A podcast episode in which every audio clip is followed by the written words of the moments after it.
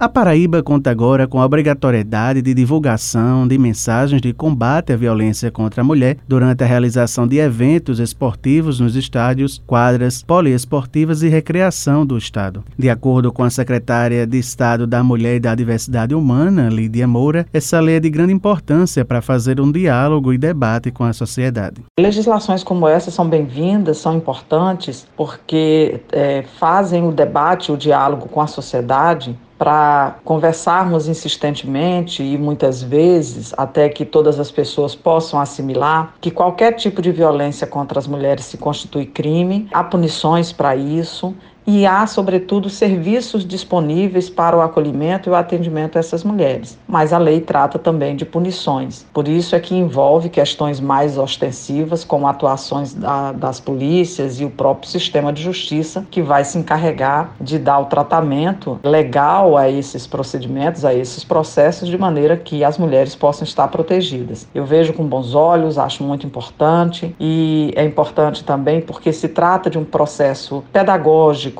educativo. A secretária ainda fala sobre os problemas que as mulheres enfrentam aqui no estado. Nós vamos naturalizar a informação, nós vamos naturalizar os direitos das mulheres, os aspectos legais que protegem as mulheres e talvez com isso possamos deixar de naturalizar a violência, de considerar a violência algo corriqueiro, algo menor e algo que a sociedade possa tolerar. A violência não deve nenhuma hipótese ser naturalizada, isso reduz a cidadania das mulheres. Isso reduz os direitos a uma vida plena e livre de violência. A lei é de autoria do deputado João Gonçalves e explica que a divulgação de mensagens deverá ocorrer de acordo com a dimensão de cada evento, podendo ser através de monitores ou banners enquanto o evento durar. Além disso, as mensagens devem dispor do número da Lei Maria da Penha, uma lei federal de número 11.340, de 7 de agosto de 2006. O número do telefone da Central de Atendimento à Mulher é o 180, o número do telefone da Polícia Militar 190 e os números dos telefones das delegações delegacias especializadas da mulher. O descumprimento da lei pode acarretar pagamento de multa que deve ser fixada entre 1 e 30 mil reais. Em caso de reincidência, a multa prevista pode ser aplicada em dobro. Lucas Duarte para a Rádio Tabajara, uma emissora da EPC, empresa paraibana de comunicação.